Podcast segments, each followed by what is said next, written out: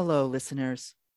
Welcome to the Insurgent Architects House for Creative Writing podcast series.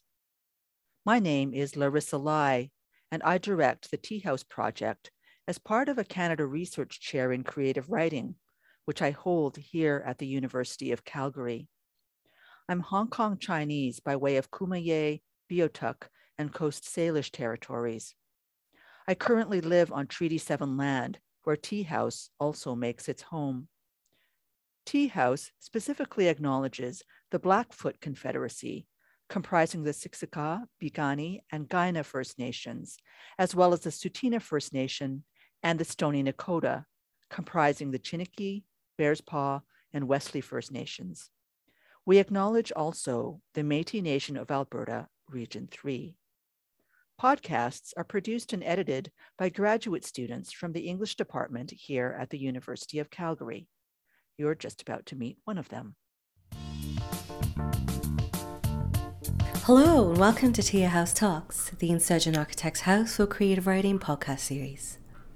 Today we present an interview with Kazim Ali, led by Mahmoud Ababneh. My name is Shazia Hafiz Ramji, and I'm a research assistant for the Tea House Project at the University of Calgary. In this interview, Kazim Ali talks about his book Northern Light Power, Land, and the Memory of Water. In this memoir of his Canadian childhood, Kazim returns to the forests and waterways of Jenpeg, Manitoba, a community changed by the building of a hydroelectric dam on the Nelson River where he grew up as a child. Kazim discusses the complex work of positionality and settler complicity in the environmental destruction caused by the dam on Cross Lake, as well as the parallels and differences he's experienced and observed working in the Middle East. Mahmoud Ababneh is pursuing a PhD in English Literature at the University of Calgary on Treaty 7 territory. His research centers around trans Indigenous and post colonial literatures, decolonization, and settler colonialism. Mahmoud is currently teaching at Bow Valley College, and his work has appeared in the Journal of Holy Land and Palestine Studies. Kazim Ali was born in the United Kingdom and has lived transnationally in the United States, Canada, India, France, and the Middle East.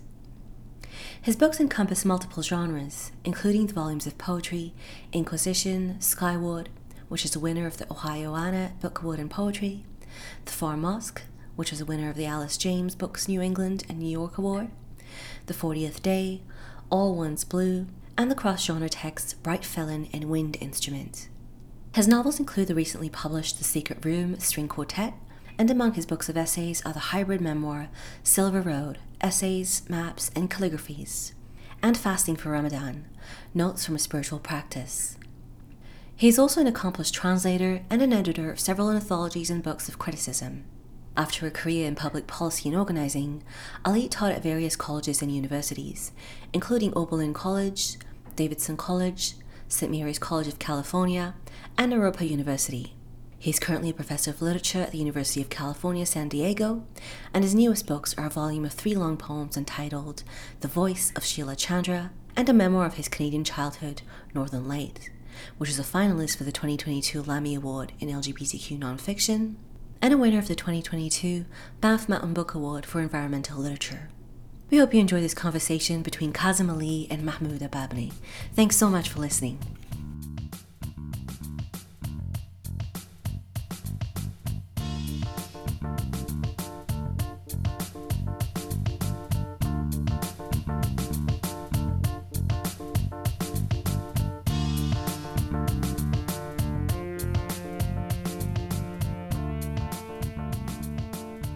Hello, Kazim. How are you? I'm good. How are you? I'm good. Thanks for coming here today. It must have been a long flight. It was a long. It was not a long flight, but it was. It was not a long flight by chronology, but it was a long flight from the south, the warm south, to the cold north. You came from San Diego Yeah. to Calgary. Yeah. So it feels longer than it was. It was only two hours and change. It was actually a short flight. It is if you think about I, it, I compared to the type of flights that we take as Yeah. transnational people, global migrants, wandering across the planet in search of what why did we come here? Tell me about your first impression upon, upon landing and this morning and with the beautiful weather in Calgary. Oh well, I mean, it is. It does remind me of the weather of you know, as as you know, I grew up in Manitoba, and in farther north than that. So, um, and I've been to Calgary as a child, so I did remember the cold, and I love the West, in general. So, yeah, I'm happy happier to come here than you know to go to the East Coast to one one of those you know big metropolitan type of places. I've lost my taste for uh, New York and the, the, the that kind of the the, the metropolis. I think I'd rather be I'd rather be in the West. Do you like snow? Um, not no, not really. I mean, I you know I as I was telling you earlier, I think you know for me the winter was always fun as a child because how does a child experience winter? Skating, tobogganing, sledding, snowshoes. I mean, everything's fun, you know. And for us, when we were kids, that's what we used to do and go riding on the back of the snowmobiles. But a grown person walking through the cold to go to work, no, no, no, thank you. I mean, as I said, if you were taking me skating this morning, I would have been, you know, ready to go. That's the fun stuff. So I think if I did live in a cold climate, I would probably, I would probably be doing that every day. I'd be on an ice. I'd be on a rink. I'd be on an ice rink. Yeah. And I think this, uh, like uh, your experience as a child in the winter in Winnipeg and different parts in the north of Canada, and it's it it we can see that in some of your writings. And speaking of your writings, you I'm looking now at your website. I noticed that you write poetry, you write nonfiction, you write fiction, translations, edited works. I do a lot of different things, yeah. And I'm, I'm wondering, is like the process different to approach each genre? Like when you write poetry, do you feel like you approach it in a different way than when you write, for example, a translation or edited works or fiction? Well, it's any kind of writing is always a process of discovery. I think that uh, in a poem, when I begin, I don't ever know where it goes. It always begins in sound or a phrase or an image or something that has come to me or a mood. And then I kind of have to follow it. And I don't know the subject, I don't know anything about it, you know that's very different from nonfiction when, when one begins with a frame or one begins with the topic. You know, the question of topic to me doesn't does not come in poetry or in fiction really because even if in fiction for me I think it begins with character. It begins with I mean the only reason I would write a story versus writing a poem is that the character who is not me comes oh, I want to write about someone who is going through this or someone who's thinking that or something to whom this particular thing has happened. And then I kind of follow that. So I suppose the difference in approach is different for each, but they do share in common the, that sense of not knowing. I mean, I don't know where the character will lead me in a, in a work of fiction or what it will be about by the end. Similar, even with a piece of nonfiction. When I went up north to Cross Lake, I didn't know what I was going to find there. I did not know what I, what I was going to be writing. I knew I would be writing, but I didn't know, you know, where it would take me, and it unfolded over the course of the week itself. Do you have a favorite genre then? Do you feel like yourself more kind of expressive or like you feel you express yourself better in a certain genre than the another or you feel like? No i think that fiction for me is more of a game. It's more it's like playing a game like of cards or a board game or something. It's fun. It feels it entertains even me you know in a way. And i would say that um, nonfiction and poetry for me the stakes feel different maybe that feels more serious, you know. The most fun, quote unquote, fun I had is when I worked on a young adult um, interactive uh, fantasy book for a Choose Your Own Adventure series. It was just like, you know, joyful, you know, because I was just playing around and inventing all these scenarios. And you know, writing nonfiction is very different than that, and writing poetry feels almost vocational to me. It's not to say that those things don't also bring me pleasure, but I think the relationship is a little different. Speaking of serious writing, and I want to talk today about, in particular, about. I'll we'll talk about many things, but I'm in particular interested in your book, Northern Light: Power, Land, and Memory of Water. Yeah.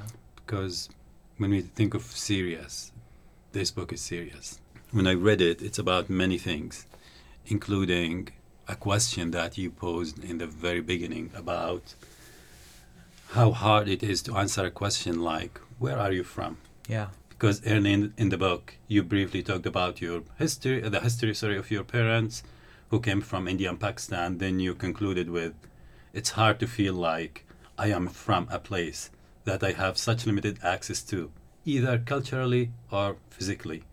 I believe here you are referring to your inability to visit cities of your parents and grandparents back then. Yeah. I wonder if you would like to talk a bit about this question and your struggle to answer that. Well, I think most most migrants are we call them immigrants, meaning they've come here and now they're, they're rooted here. But it really isn't true, and I think that might be the anxiety of white America and white Canada, that it isn't true, and to an extent they are correct. I mean, we may those people come here, but those connections to the country that was left behind, they could be you know, extremely present tense in terms of the extended family is there, um, or in the case of my family, where most most of the family has is now in the West, but there's still cultural connections, linguistic connections, the connection of nostalgia, period, and when one loses access to where one came from, in the case of a re- you know a refugee who cannot return or maybe in the case of a you know Palestinian diaspora where they have lost their right of return, um, or in my case, being an Indian Muslim, and the home country has become so you know politically vexed and hostile that it's actually become structurally difficult for me to return with new visa rules. I, I still can go, but what is happening there has kind of cut me off from that sense of connection. So I think that is the challenge for anyone who is a migrant. And then coming to Canada, in our case, or coming to the United States, you come into the new country and you feel, you know, grateful or passionate about accepting that sense of belonging um, to be to be a part of a new place.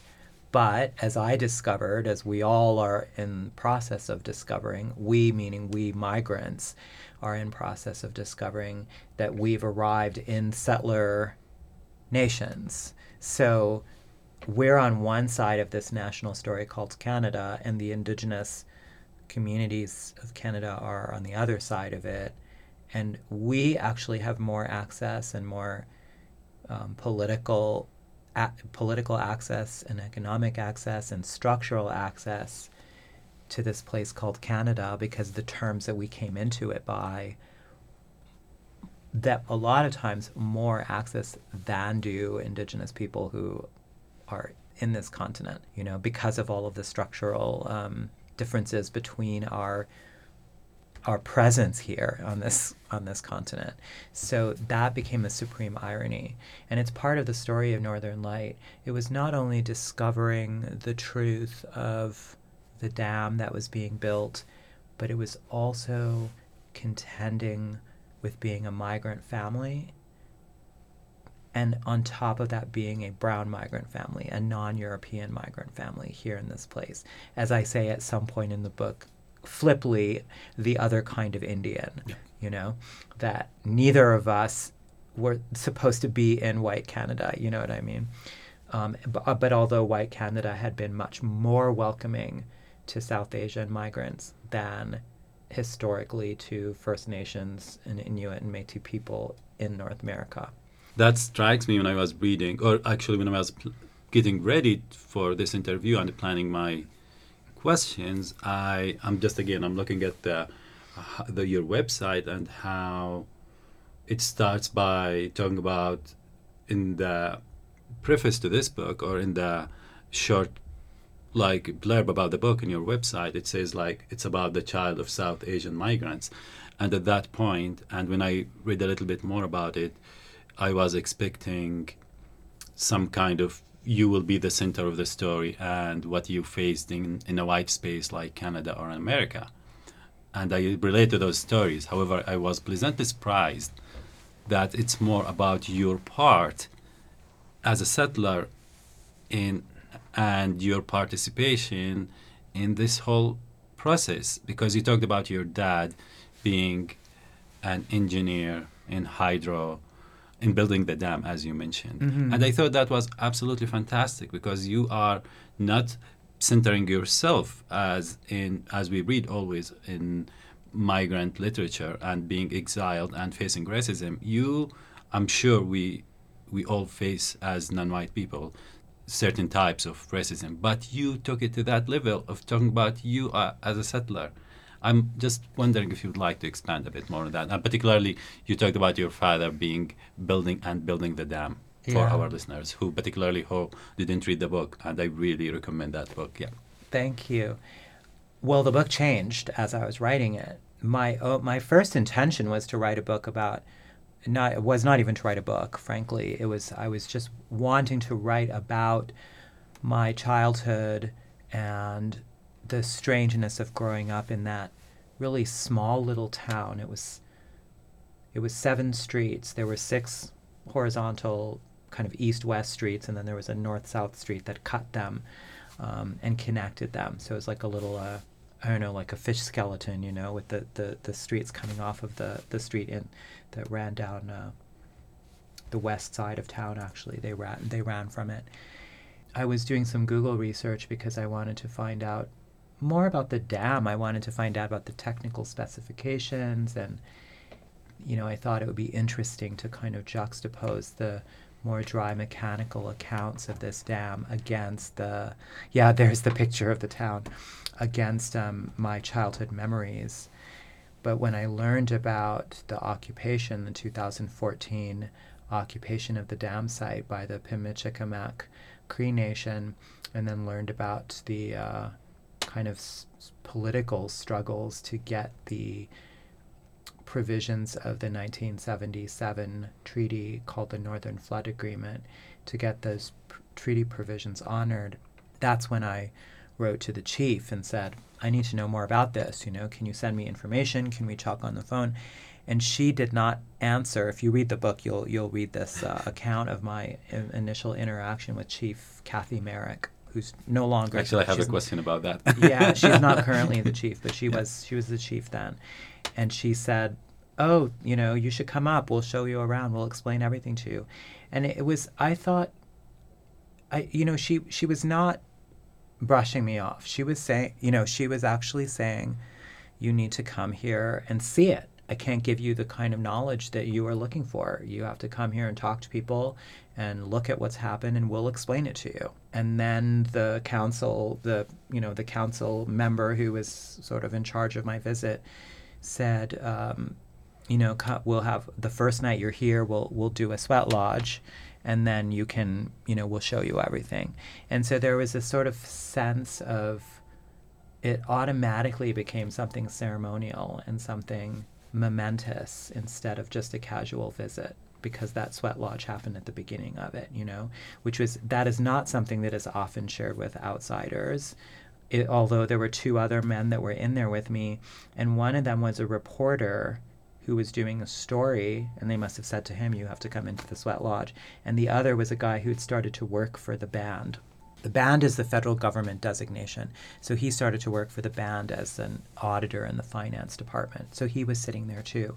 So I actually talked to both of them on my first night and said, So this is weird. We're all, you know, non indigenous people and we're going to go into the sweat lodge with them. And the guy who worked for the band, he said, Yeah, they don't, it's not normal to have outside people come in, but when you are working with them, they want you to do this because it's kind of you know part of such an important part of the culture.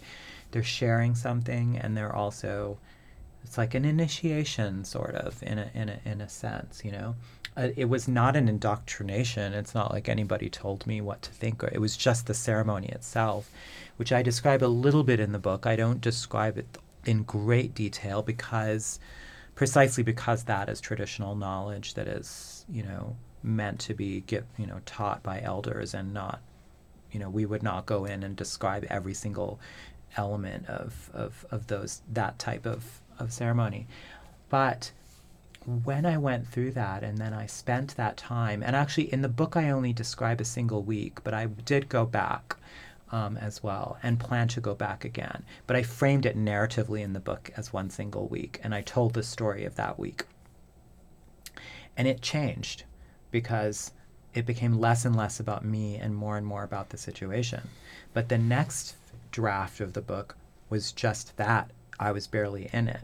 It was more of a reporting kind of situation. And the editor that I was working with, Daniel Slager, who's the um, US editor, he said, You have to put more of yourself into this. Like, we want to have a more of the personal in there as well. That's when it started to be a balance between the two. And then it was the Canadian publishers. There was another US editor named Jim Schley. And then the Canadian um, publishers, uh, Susanne Alexander, um, and the people at Goose Lane, they actually said, um, because there's so much about Canada's history in here, and people really don't know the history of this stuff. Like they don't know the history of the the um, the schools, the residential schools. They don't know the history of the Indian Act. They don't know the history of um, the 60s, so-called 60s scoop, which did not solely take place in the 60s, of course. And so that they're, and they don't know the history of the numbered treaties either. A lot of people don't. You know, you say Treaty 5, Treaty 8, this and that but they don't know what that is and they don't know what it actually means. And so you have to explain all of that. And so that's when the third element of the book came in, which is the historical passages. So there's the historical stuff. There's there's sort of four different modes. There's the historical stuff. There's the more journalistic and political kind of critique. Then there is the, just the description of the people and the place, and you know going around in in Cross Lake, and then there's my own musings about you know, being a migrant, not having a sense of home, all of that.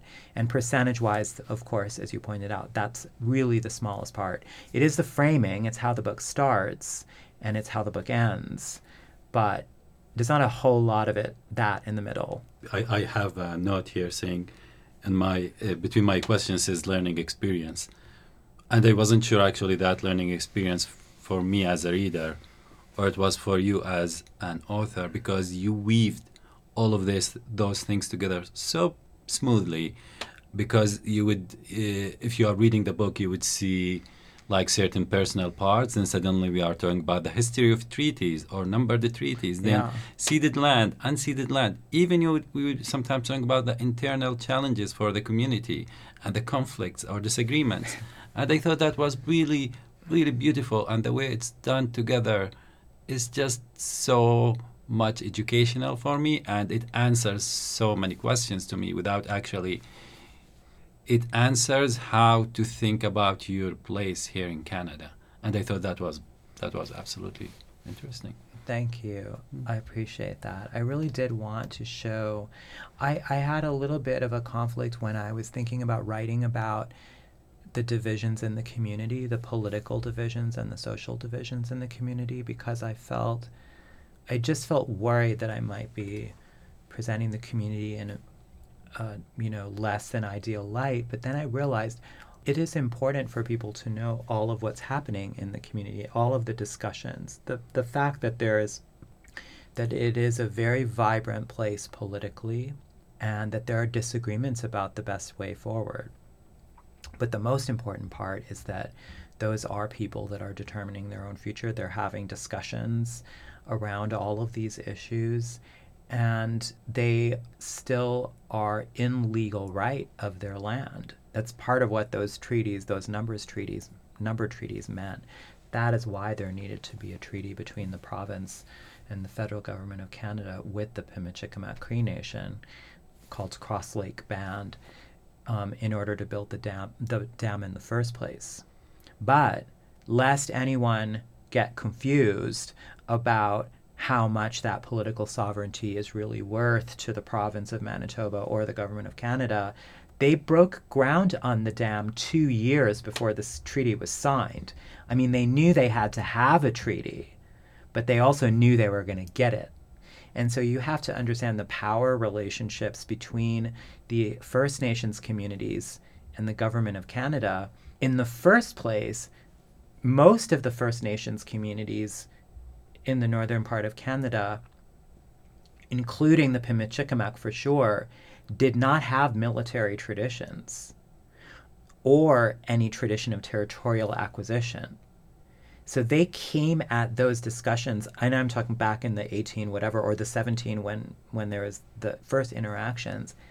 They had a completely different mindset around what those interactions meant. And when those number treaties were signed, they also they had a different concepts of what they were talking about. And they also had a, a different way of transmitting their laws and so a different relationship to the written.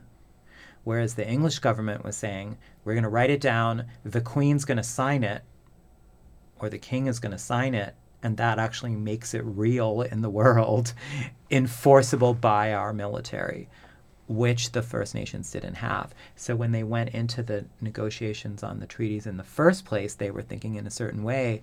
And that is the analog of that. Fast forward 200 years to the 1900, you know, late 20th century, not late, but like 60s and 70s, when all of the provinces were trying to ha- harness the hydroelectricity and were doing their negotiations with the First Nations people, the First Nations were thinking, okay, well, they're definitely going to build the dam anyways, so what can we get out of it? They were all thinking strategically.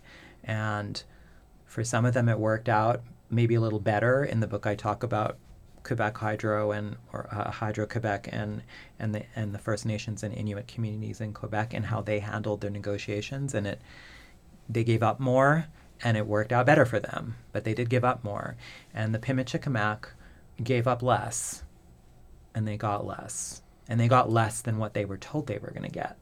And the environmental damage that occurred because of the dam was greater than what the original mitigation plans had assumed it would be. Even the premier of Manitoba at the time that it was built came out later. He Ed Schreyer, who became Governor General of Canada, he himself came out against future hydroelectric development. Uh, he said it's not it's not efficient, it's not practical, it's too expensive. We shouldn't be doing more of it. You know, so, um, what the future holds, it's impossible to say. I don't know. The the dam that was built yeah. in that area. Lived, yeah, it's still operational. Yeah. Lived uh, an impact on that landscape. Yeah. And you talked about that in your book also, Northern Lights. I'm just wondering if you would like to share with us what did you see on the grounds, particularly when we talk about Jenpeg. Yeah.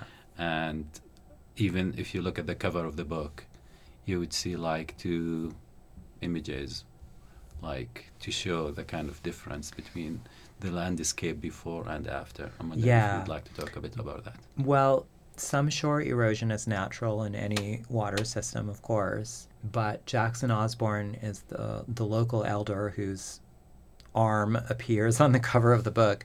He's made it since the late 80s his own father was one of the original surveying team. Manitoba Hydro sent survey teams north in 1964 to study the water levels in the northern part of Lake Winnipeg to see if there was a way to alleviate seasonal flooding in the south. And as a result of that, they dredged a second canal between the northern part of Lake Winnipeg and Cross Lake.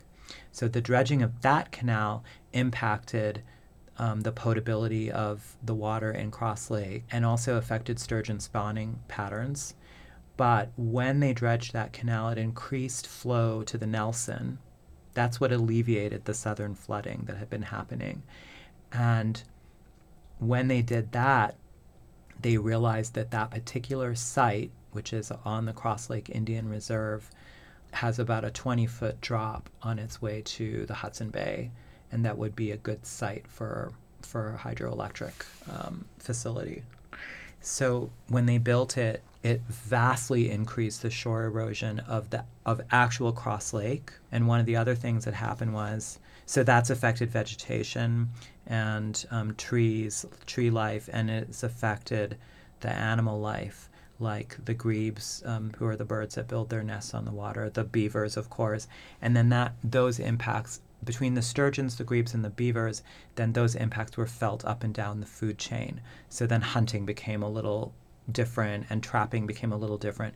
So these are people in the far north who lived, you know, fairly traditional, sustainable, connected to the land lives, even in far into the 20th century, where they were hunting, trapping, fishing, skinning, tanning, you know what what what agricultural uh, practices exist in the far north they were doing that too and raising the things that can be raised up there. It's not that people people didn't actually have jobs the way we think of them now. You, you know you're going to you know a graduate student and my you know father is an engineer my mother is an accountant people do all these different things.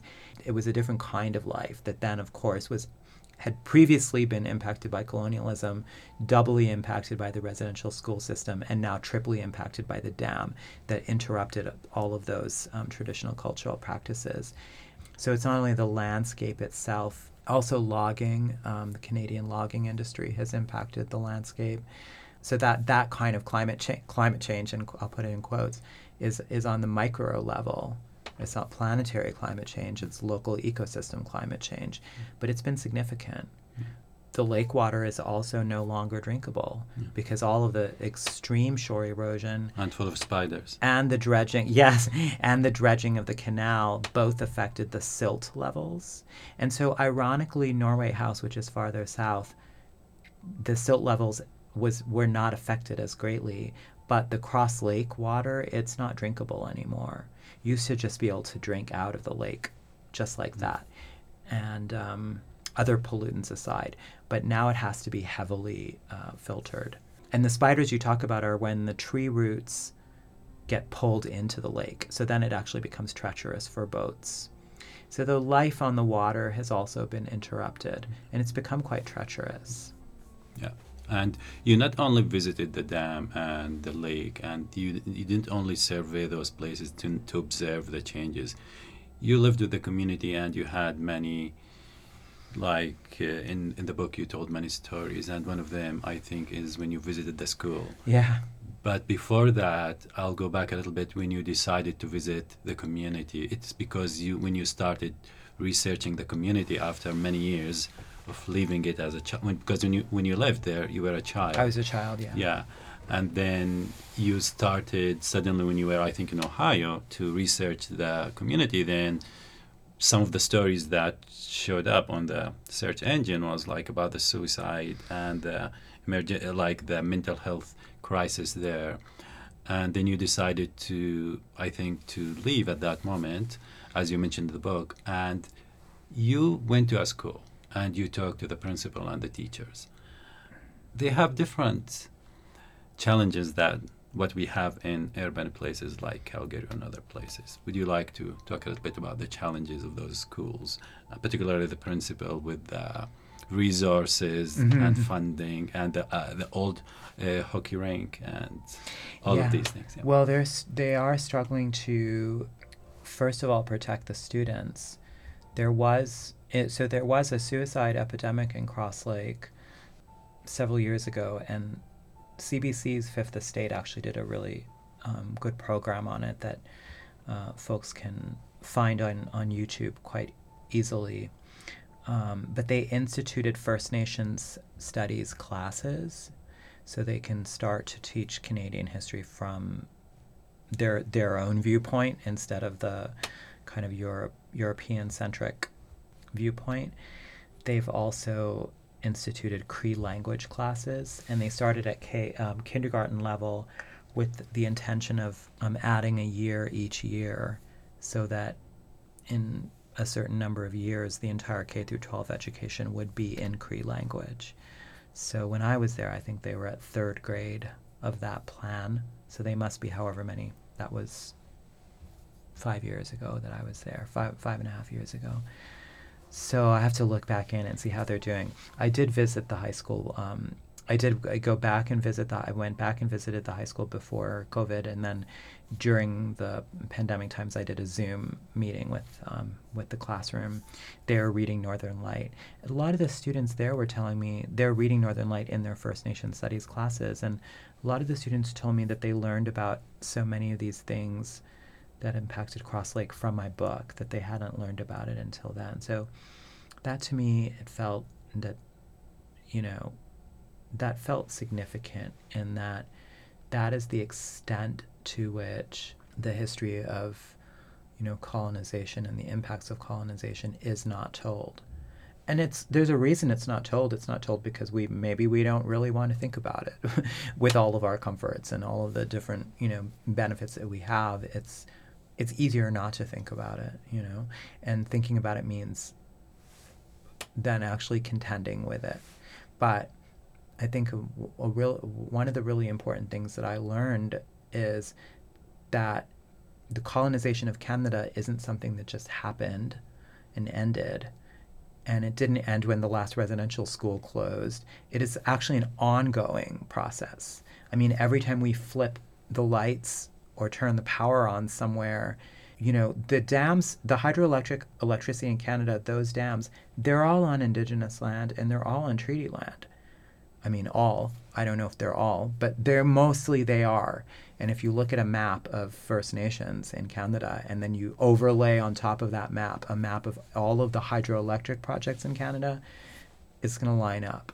So that that is one huge i mean this is an energy state and where a lot of that energy comes from, you know, the mining wealth of Canada comes from, is is from it's from Indigenous treaty land. In fact, the position in Parliament, the portfolio of the minister in the Prime Minister's government of Canada to this day is who deals both with First Nations and with mining and and all it's called Northern Affairs because that because that's what that position has traditionally been. It's been how to, how to exploit the, they, these, they this, these areas. They don't even pay less for electricity. I think you mentioned that for that community, even though their resources are being used. Right. They right. still they don't even. I think they promised them to pay subsidized. There was supposed to be mm. subsidized energy, revenue sharing. There's all kinds of things in there. But when push comes to shove, and the people are supposed to be trained to to do the work, yeah. that would have been a whole separate thing I mean, if you had a, a town of 6,000 or 8,000, I forget how many people live in the Cross Lake Reserve, the, specific, the, the, the, the town part of it, and then the dam is about 40 minutes away. If it was staffed, you know, completely mm-hmm. by indigenous engineers, mm-hmm. and that would be a whole other thing. Talking about this and talking about colonization is ongoing. I need to talk a little bit about that because there is a small detail in your book talking about when you were in that uh, panel. there was a conference before you flew to the oh Boston, community. Boston. Oh, yes, Massachusetts. That was, yes. Salem. It was Salem Poetry yes, Festival. Yeah. And you mentioned that panel that talks about the role of the artist, mm-hmm. in, and particularly we are in academia when we talk about because we teach that colonial colonialism is ongoing, and we teach that that makes us always political mm-hmm. because we talk about politics. Because yeah. you cannot talk about these things without being political. Yeah. Do we have the luxury to be not political? I right. don't think. Well, it isn't political. It's not political for someone who lives in Cross Lake. It just is. So I guess I had to th- change it from thinking about it as being political to realizing it is actually not. It's social it's part of the ordinary. It's not separate from. So, but it, it then you are saying it turns out to be called political because people just want to avoid it because it's political. But it's actually not. Is that what you're saying? Well, I mean, there's two ways of thinking about it. One way of thinking about it is you can say everything is political. We were talking about food earlier, and I said, I miss Arab the Arab style of coffee. And when I was in the West Bank and drinking the kind of Turkish style, Turkish Arab, you call it different where you mm-hmm. are. And then in Israel, they say Israeli coffee. So you can say that's actually political. Yep. to using the adjective is, is, is kind of a political statement or a claiming of Israeli identity as an indigenous identity as well. Whatever you think about that, one way or the other, it's become political in a sense. You see what I'm saying? Yeah. Versus if we want to start talking about Manitoba Hydro and the impact of the dam on the local ecosystem to somebody to us living, you know, in Calgary or people who are living in Winnipeg, we might think of that as a political issue because it's far away and it's distant. But for a person who's in it, who lives there, it's ju- it is as much a part of their life as anything else. So saying it's political can be a way of dismissing it, the importance of it, actually. So You talked about Palestine in certain places, particularly when you want to explicate a bit more on what you noticed within the indigenous communities or when you were talking to them and you were talking about your uneasy or let's say adventurous because you said i'm used to adventurous travels. And then you mentioned palestine and your stay in palestine. Which in which ways you found you found like these comparisons between palestine and indigenous communities here in turtle island? Yeah, well, first I want to say something about the adjective adventurous because I didn't mean to imply it was, you know, I didn't mean to be lighthearted about that. But there is a truly, there is truly a certain amount of danger, and just getting through the border control at the Ben Gurion airport is it can be very challenging. You can be you can be turned away and sent back. Um, I spent about seven hours being interrogated by four different officers just to be able to pass into the country. And you know they wanted to know where I was going, who was I seeing, what organizations would I be working with, like all of these different kind of things. And as soon as one person finished talking to me, they would leave, and another person would come in and ask me the very same questions. I had to go through it all again. I mean, it's a psychological. Um, interrogation technique, you know, of course, to see how I'm gonna react. Somebody's watching me on camera as well, you know. So um, there is that, and then what were they afraid of what is that? what were they afraid of Well, they want to they want to know if people are going into the West Bank. They want to know who people are working with. They asked me to open my email and show them invita- the whatever the invitations were. Um, they wanted to look at my text messages. On my way out, there's also an exit interview. They wanted to look at my pictures. I mean, it's a whole situation, you know. And um, the Palestinian organizations that I was working with were very clear with me, where they said, you know, you can't s- say the specific person's names, you can't, you know, tell all the different details. And um, a lot of it was about the fact that it is still an occupied place, even after Oslo Accords with the different zones of control. The you know different you know activists and organizers are still targeted, and you just hear about on the news. Even now, you hear about um, the occupation forces going into the Zone A areas and arresting people, detaining them, shooting them. Um, it, that is all still happening. So um, when I said adventurous, I meant, you know, actually not quite as a simple thing to do to just get on a plane, go there, go where you're going, and and and do what you want to do. It's not like that. And the people who are actually there on the ground do not have freedom of movement. They need to provide uh, you know, if they want to cross over into Jerusalem, for example, it's like the equivalent of crossing an international border for them, even if, say, some people from in their family live on the other side of that. And even within the West Bank, of course, there are internal checkpoints that the, you, one has to pass through as a Palestinian. There are Israeli roads that run without any checkpoints, and then there are the particular Palestinian roads. So it's like a separate, separate system. People get testy when you say apartheid, but um, there is a there are separate roads, separate buses, different types of license plates, and so my own students that were coming to study with me, I was teaching in Ramallah, and they would be coming from a village south of Bethlehem. It would take them about two hours to travel that, some thirty miles probably. I don't know what that is in kilometers. Fifty kilometers. I think I'm close. So those images come to your when you visited the Yeah. indigenous community. Well, here. it was the And same here. particularly when you talked about when uh, Chief Cathy like put the signs about missing and murdered Yeah, yeah. people, then you recalled that you saw that in Palestine because I feel like they would do graffiti on the buildings if there was a martyr, if there was someone who was killed, they would do, do a graffiti of the the person's face on the building. But here too in Canada, at one point in time, Indigenous people did not have right of travel. There was a pass system, and you had to kind of to go from one community to the other. You had to you had to take the path, and then uh, you know the Saskatchewan River, which we are not far away from, what used to be an Indigenous highway across the continent.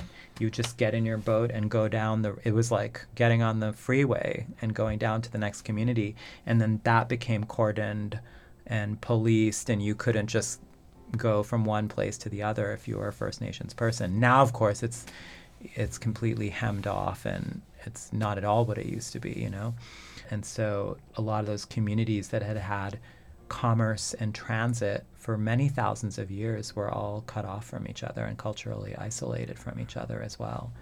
There is a culturally contiguous archaeological evidence of culturally contiguous Cree presence all across the north of Canada from coast to coast, going back something like 12,000 years. That's the archaeologist named Will Gilmore from the University of Wisconsin who came up here and did that research. That one of the guys in the book, Daryl Setti, actually worked with him. Um, and we talk about, I talk a little bit. Whenever I talk about this book, I always say we, even though I wrote it.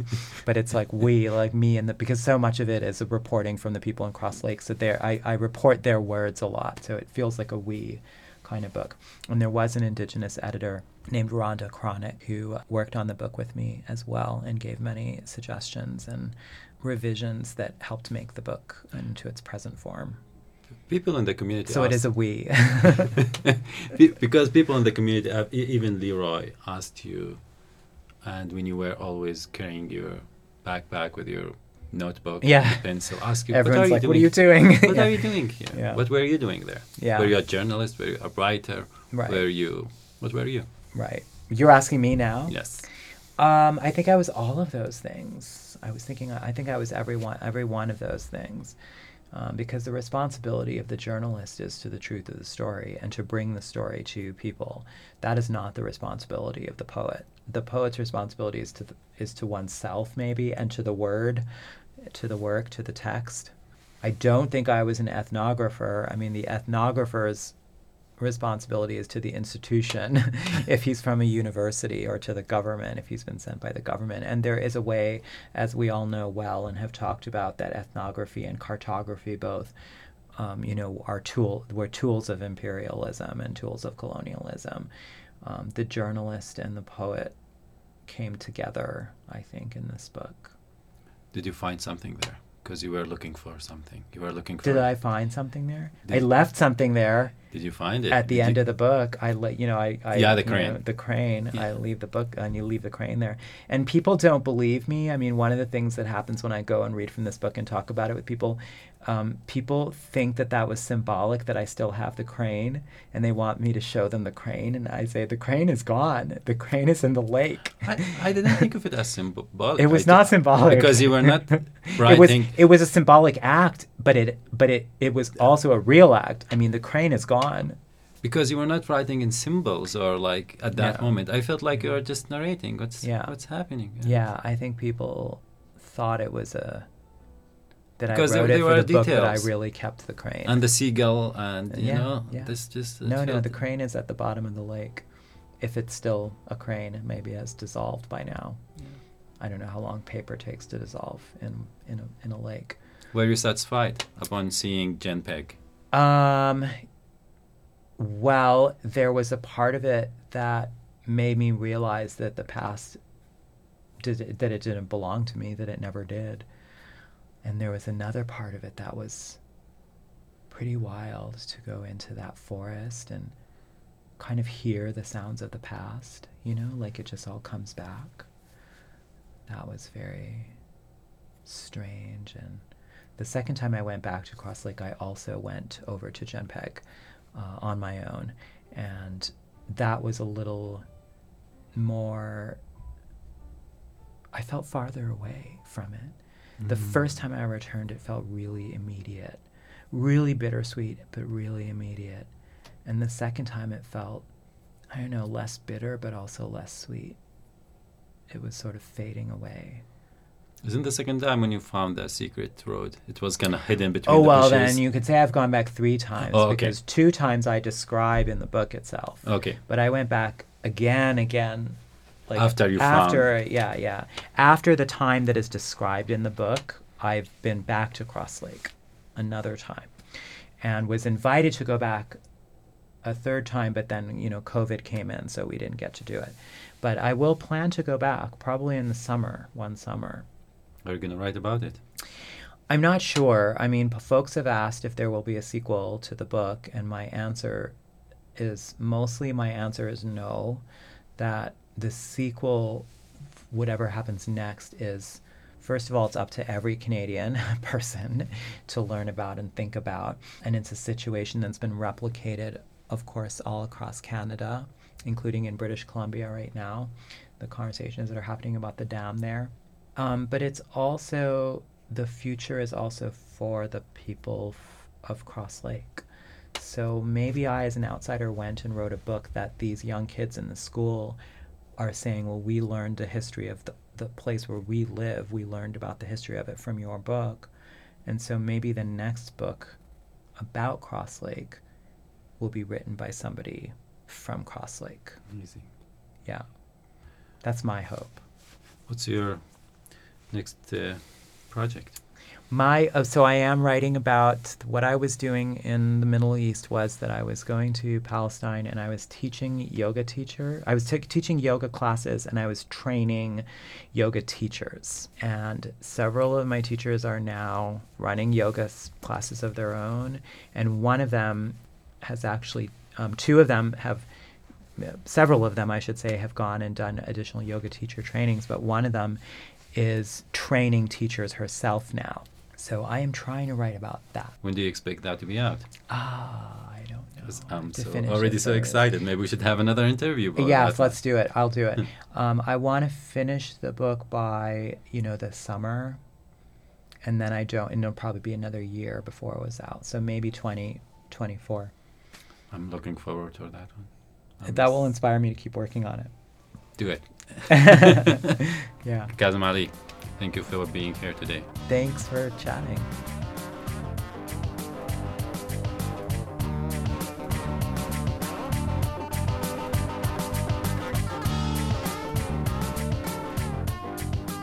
We hope you enjoy this conversation between Kazim Ali and Mahmoud Ababneh. Tia House recognises a generous support of the Canada Research Chairs Programme and the Social Sciences and Humanities Research Council. We also really appreciate the support of the Faculty of Arts and the Department of English at the University of Calgary, where offices are housed, as well as the guidance of Mark Stokel at the Taylor Family Digital Library. Thank you so much for tuning in to Tia House Talks.